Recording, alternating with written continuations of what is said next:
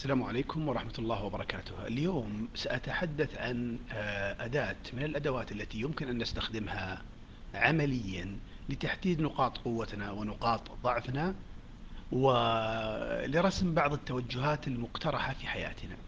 طبعا هذه الأداة تحتاج إلى أن يكون عند الواحد منا أو عند الفئة المشاركين فيها مرونة وتقبل وألا يكونوا من الناس الحساسين اللي يأخذون الكلمة ويحملونها على محمل معين ويكبرها في رأسه.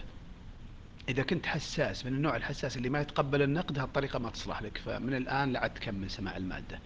إذا كنت لا آه، الوضع عندك طبيعي وعندك تقبل لنقد الآخرين وتحمل لما يقولونه عنك فهنا الطريقة ستكون ناجحة ورائعة. جربت هذه الطريقة ما أقول لكم مرة ولا مرتين جربتها مرارا ومع أشخاص مختلفين. نكون في سفر في سيارة مثلا مسافرين والله مسافة جيدة خلينا نفترض والله 400 كيلو 600 كيلو. ففي أحد برامجنا في السيارة وإحنا ماشيين نقول يلا خلينا نبدأ بعملية التقييم الذاتي وتقييم الرفاق. فنبدأ بمحمد مثلا. يلا يا محمد ماذا ترون محمد؟ يجي الشخص الأول يقول محمد أعرفك من كذا سنة.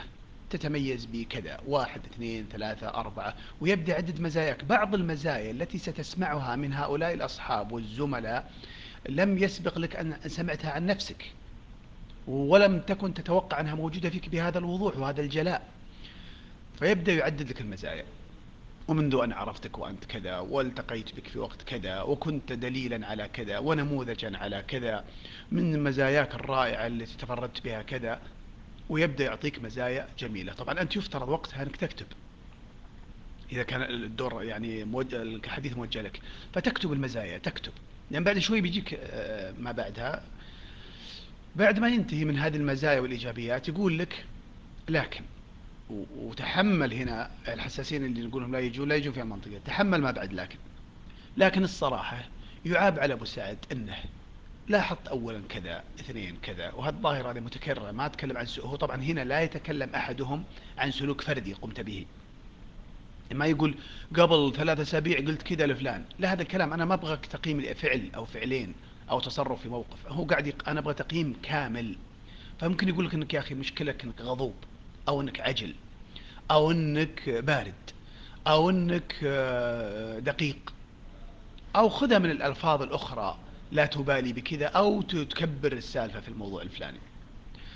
آه، فيعطيك إذا في البداية مجموعة من المزايا اللي شافها فيك مجموعة من العيوب العامة أو الملاحظات أو النواقص اللي رآها فيك ثم يعطيك مجموعة من المقترحات التي يتمناها لك.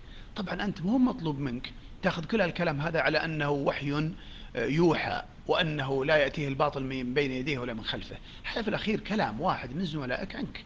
قد يكون الكلام صحيح 100% قد يكون خاطئ 100% وقد يكون بين هذا وذاك على حسب نسبة قدرته على التقييم ومعرفته الدقيقة بك. لكن آه لما يجيك الأول ويقول الكلام ويجيك الثاني يعطيك نقد آه، مختلف في المزايا والعيوب والمقترحات ويأتيك الثالث ويعطيك أيضا مثل هذا فيصعب أن يجتمع هؤلاء القوم كلهم على أن فيك هذه الميزة وأنت تجحدها ويصعب أن يتفقوا جميعا على أن فيك هذه المثلبة ومع ذلك تجحد وجودها فيك فهنا أنت بتسوي عملية توازن وقد لا يكون وصفهم لها أيضا دقيق. يعني أنا ما أبغاك تأخذ كلامهم على التسليم ولا أبغاك تأخذ كلامهم على أنه ما له قيمة. لكن مثلا إذا كلهم قاعدين يتكلمون عن آه، مثلا أنك والله دائما سريع الغضب قد لا يكون الغضب بالشكل اللي يوصفوه لك لكن في الأخير ترى عندك مشكلة في الغضب مثلا. فهذه اللقاءات المكاشفة مع الإخوة بشرط أن يكونوا أشخاص غير حساسين من جهة لأن الدور بيجي عليهم. اللي بينقذك هالحين بعد شوي بينتقل الميكروفون لك وتعطيه قاسمة الله.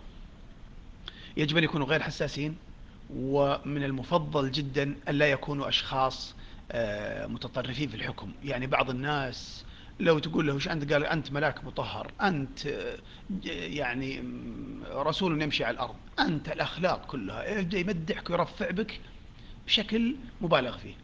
ولا أن يكون الشخص أيضا من شخص سلبي اللي ما يشوف فيك ولا ميزة ويعطيك قصف شديد حتى يجعلك تشك إن كل هذه العيوب موجودة فيك.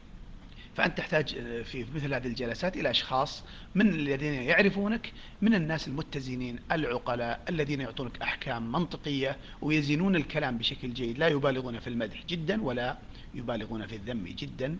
نفعك الله بهم ونفعهم بك وجعلنا وإياكم مباركين. والسلام عليكم ورحمة الله وبركاته.